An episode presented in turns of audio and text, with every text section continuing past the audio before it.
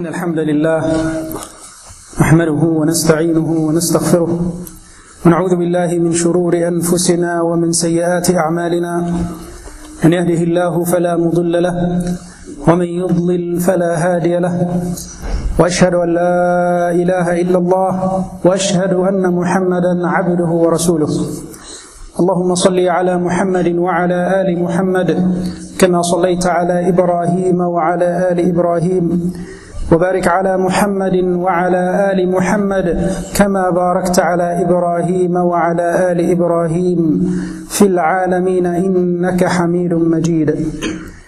يا أيها الذين آمنوا اتقوا الله حق تقاته ولا تموتن إلا وأنتم مسلمون.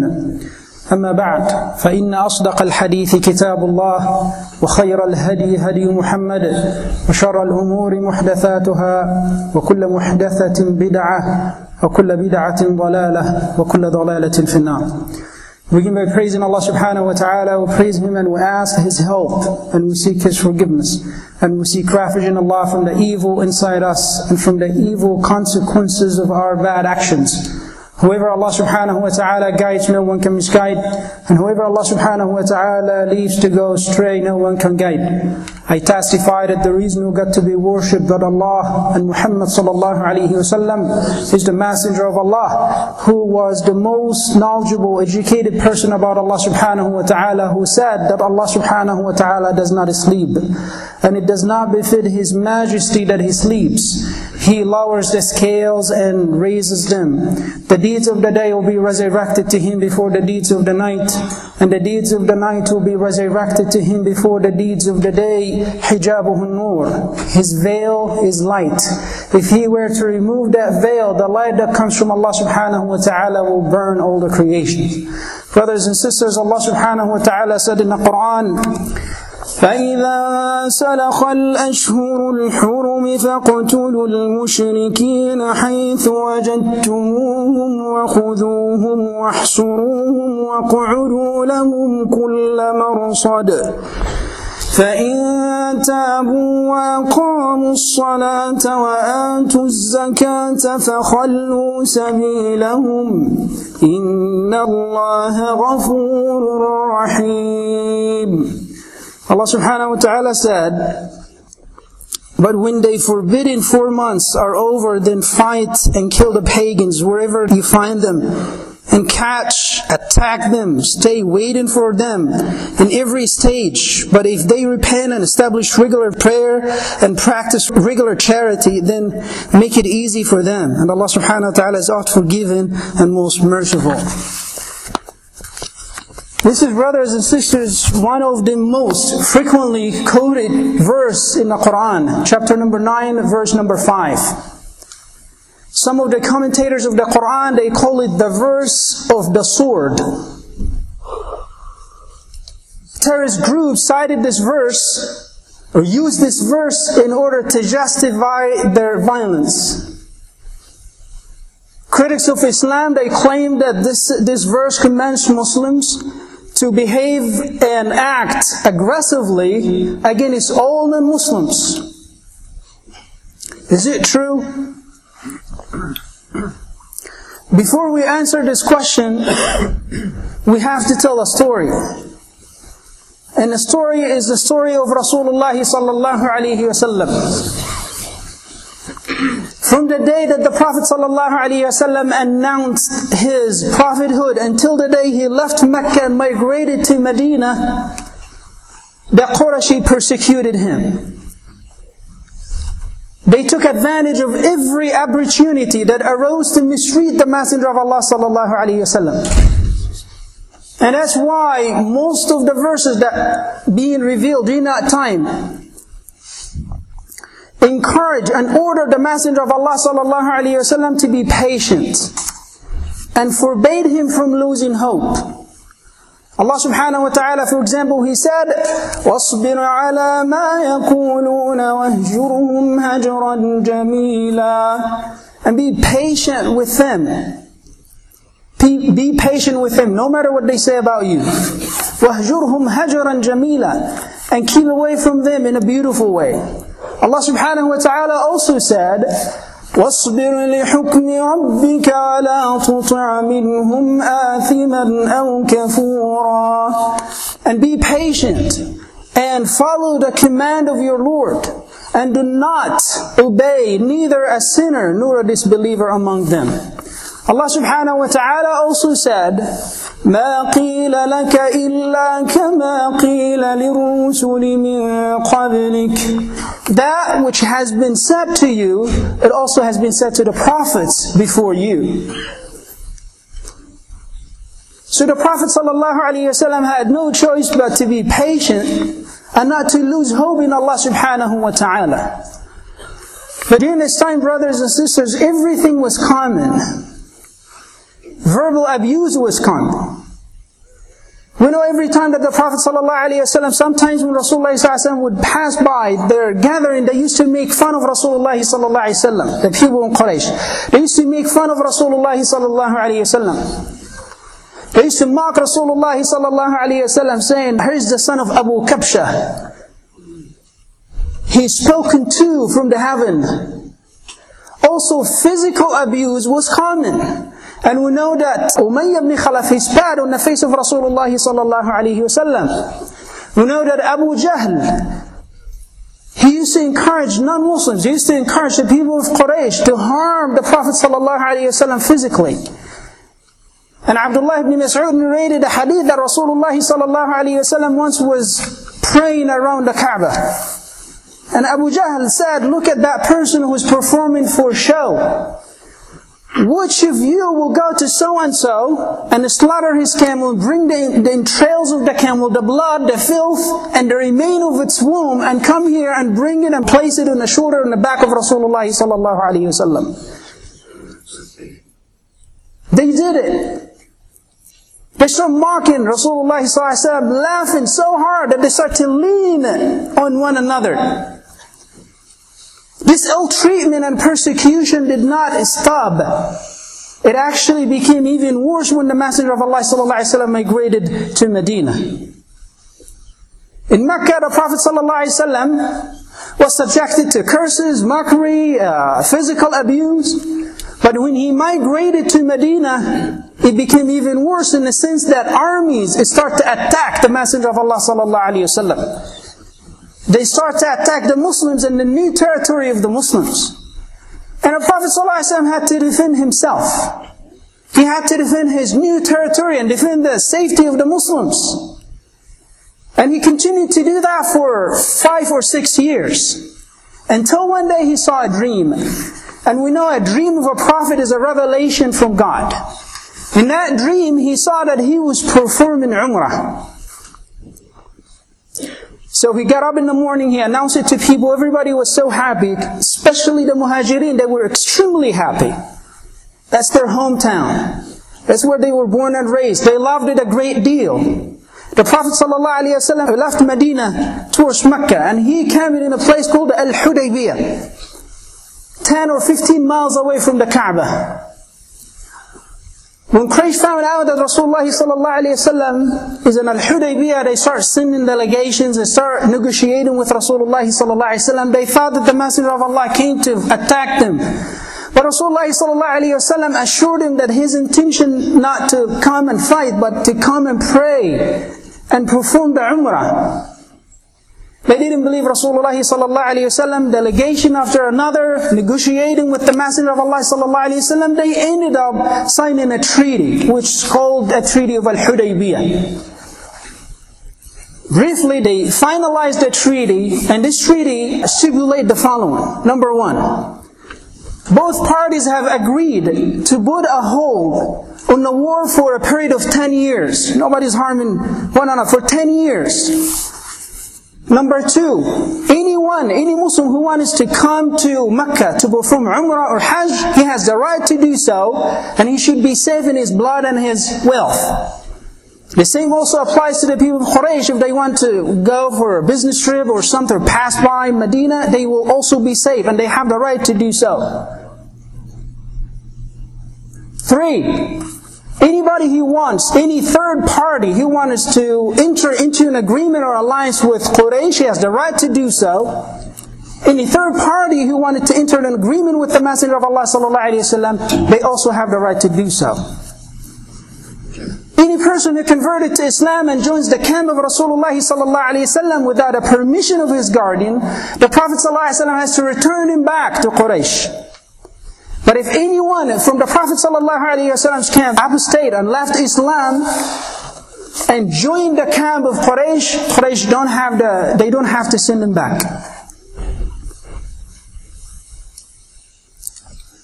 Number five is that they will have to go back to Medina without entering Mecca, and they come, they can, they can come next year and perform Umrah and stay in Mecca only for three days. The Prophet ﷺ agreed. Looked at fair treaty to the Muslims. But Allah subhanahu wa ta'ala called it victory. Allah subhanahu wa ta'ala called it victory. It appeared that it contained unjust and harmful conditions for the Muslims.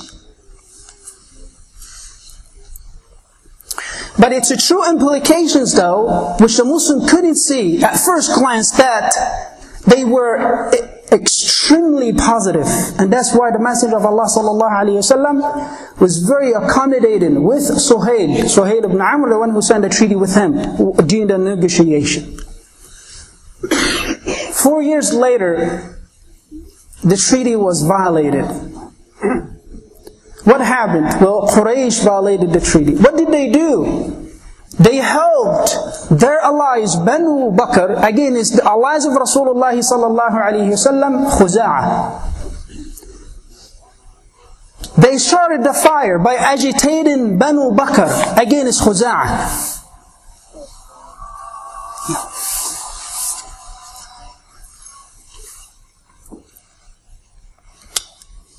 They aided them with horses, weapons. Khuza'ah were there only to pray. They killed him. Khuza'ah pleaded for mercy. They talked about the sacredness of the place. They told Banu Bakr, we've entered the sacred place. We have entered the sacred place. Consider your God. Consider your God. Unmoved, unmoved by their plea, Banu Bakr said, there is no God today. There is no God today. You're going to die. They killed many of them. One of them was Amr ibn Salim al-Khuza'i. He managed to flee. He arrived in Medina and he asked, he told Rasulullah sallallahu about what happened and Rasulullah sallallahu became furious, became really angry and he says, Nusirta Amr ibn Salim. He said sallallahu alayhi wasallam, you have gained help, O Amr. You have gained help. May Allah subhanahu wa ta'ala not help me if I don't help you. And Rasulullah ﷺ told people, the Muslims, to prepare for revenge. See, every international civil law gives the person the right to defend himself. As a matter of fact, let me show you something. There is a website called the American Society of International Law. It's a book, the article number 26. It says, according to international law, when two parties enter into a treaty and one party violates the treaty, the other party has no, is no longer bound by the conditions of that treaty. Also, there is the Vienna Convention in 1980. You can find that online as well. That's what I, am looking at right now. 1980, in that convention from the United Nations, it says if, if, if you look at article number 60, it says, it says exactly the same thing. When one party violated a treaty, the other party has the right to terminate that treaty and is no longer bound by the condition of that treaty. So when the Messenger of Allah sallallahu does it, it's not good. It's haram. You know, he is all kind of things that people call him, all kind of names that Rasulullah was accused of. But if somebody else does it, he is actually fighting for liberty and freedom. And some Muslims, it's unfortunately, some Muslims they say, well, the Prophet should have just should have just forgave these people. Well, well, guess what? This is exactly what happened. When Banu Bakr, the allies of Quraysh, when Quraysh helped them against the allies of Rasulullah sallallahu alaihi wasallam, and they went to ask Rasulullah sallallahu wasallam for, for help, and Rasulullah sallallahu alaihi wasallam said, "You've gained help." The ayah came down. The ayah that we recited in the beginning, kill them wherever they are. You can find it everywhere online. Just, just write the verse and you'll see hundreds, thousands of websites attacking Islam and Muslims, telling people what is the Quran. Promotes violence. Here's Muhammad sallallahu alayhi wasallam, violent person. But Rasulullah sallallahu alayhi wasallam forgave them. He didn't do any of the things that the ayah said. He didn't kill them. He didn't ambush them. He didn't attack them. He arrived in Medina, and that was Fath Makkah. Remember when Allah subhanahu wa ta'ala called the Hilf, the Treaty of Al Hudaybiyah, a victory? When Rasulullah in his way back from Mecca to Medina after he signed the Treaty of Al Hudaybiyah, Allah subhanahu wa ta'ala revealed, Inna fatahna laka fathan mubina. Allah subhanahu wa ta'ala gave the good news to the Messenger of Allah sallallahu alayhi wa that he will enter Mecca. When he arrived in Mecca, Rasulullah sallallahu he was said, what are you going to do to us? Or he asked him, what do you, what do you think I'm going to do to you? And they said, well, akhun kareem, you know, ibn kareem, you're a noble person and a son of a noble person. And Rasulullah sallallahu said to them, idhabu fa antum you're free to go. He didn't remind him with their treachery. He didn't remind him that they broke a peace treaty with the Messenger of Allah وسلم, and they killed his allies. He didn't remind him with the 20 years of war, fighting Rasulullah وسلم, in battles, killing companions, his companions, killing some of his family members. He didn't remind him with any of this. He said, اذهبوا فأنتم الطلقاء, you're free to go. You are free to go. Some scholars they said that this verse abrogated all the verses that came before about peace, forgiveness, forbearance, and mercy. And this is not true.